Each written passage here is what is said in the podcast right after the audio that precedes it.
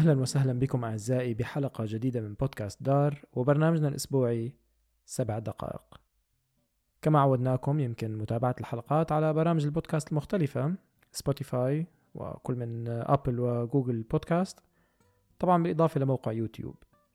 يكفي كتابة بودكاست دار للوصول مباشرة للحلقات. طغت هذا الأسبوع الأخبار الاقتصادية على المشهد النرويجي حيث أدى ارتفاع الفائدة المركزية لتداعيات كبيرة على مختلف مفاصل الحياة. لنبدأ.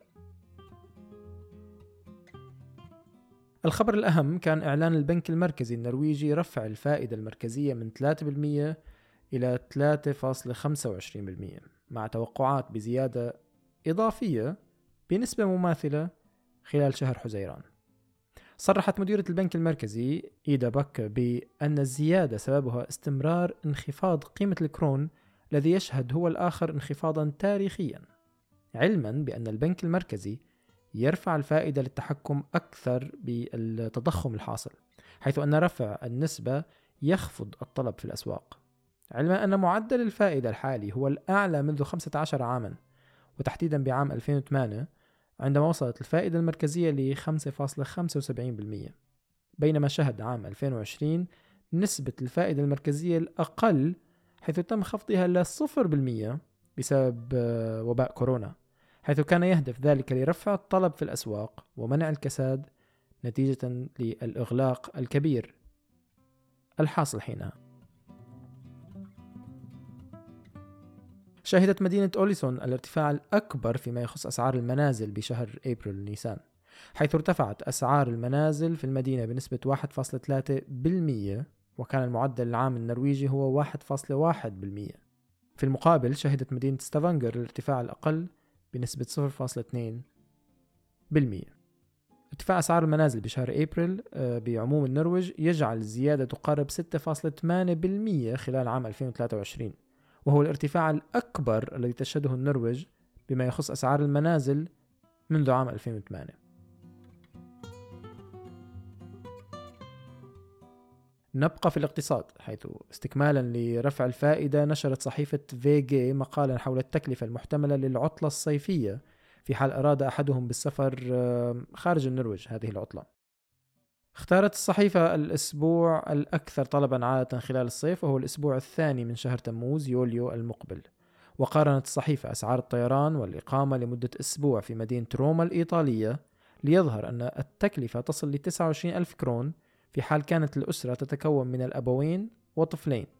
في حين كانت التكلفة تصل ل 40 ألف كرون في حال أرادت نفس الأسرة السفر لمايوركا في إسبانيا. المقال سخر من وضع الكرون الحالي معتبرا أن ارتفاع اليورو والأسعار في أوروبا ستجبر الشعب النرويجي على البقاء في النرويج خلال عطلة الصيف.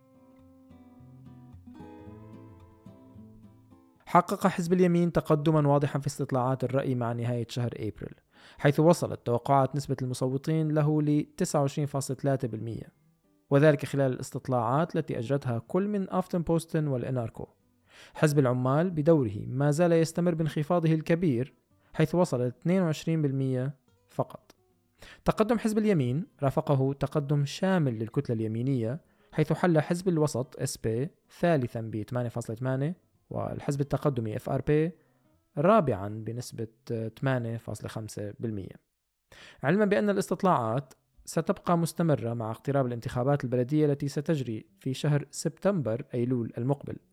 والذي سنخصص له عدد ورقي كامل من مجلة دار سيتم إطلاقه قبل بدء التصويت.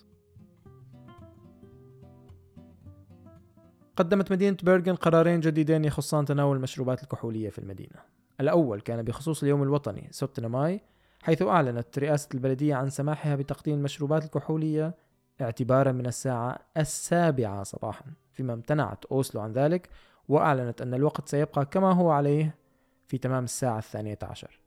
قرار بيرغن واجهه الكثير من الانتقادات على اعتبار أن اليوم الوطني هو يوم للأطفال بينما يأتي قرار بيرغن حسب المنتقدين ليزيد من حالة الثمالة المبكرة في الأعياد والتي تزايدت فعليا بشكل واضح خلال فترة وباء كورونا.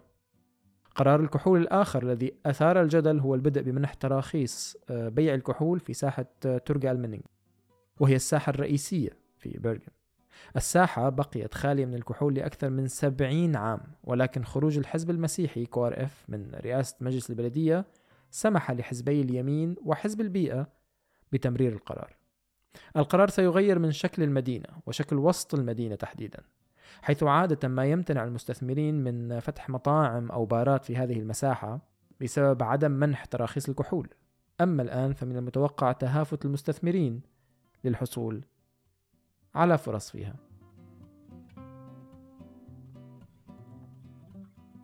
صراع للأجيال تعيشه النرويج مع تزايد صخب حفلات الروس وهي الحفلات التي تصاحب نهاية المدرسة الثانوية. حيث كتب العديد من الآباء والأمهات مقالات رأي حول تخوفهم من غرق أبنائهم نتيجة حالة الثمالة. كذلك كتب العديد عن التخوف من أمراض جنسية بسبب الممارسات غير المصحوبة بالاحتياطات الوقائية اللازمة.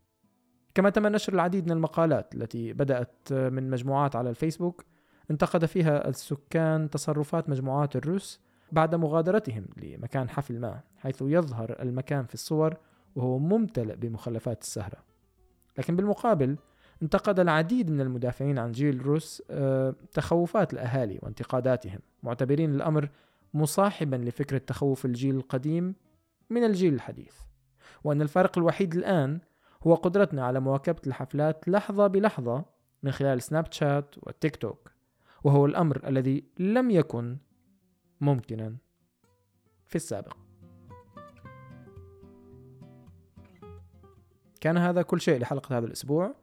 كما العادة يمكن قراءة تفاصيل هذه الأخبار بتتبع الروابط الموجودة في وصف الحلقة. كانت هذه الحلقة من إعداد أسامة شاهين. قراءة وإخراج محدثكم أشهم علواني. شكرا جزيلا لاستماعكم.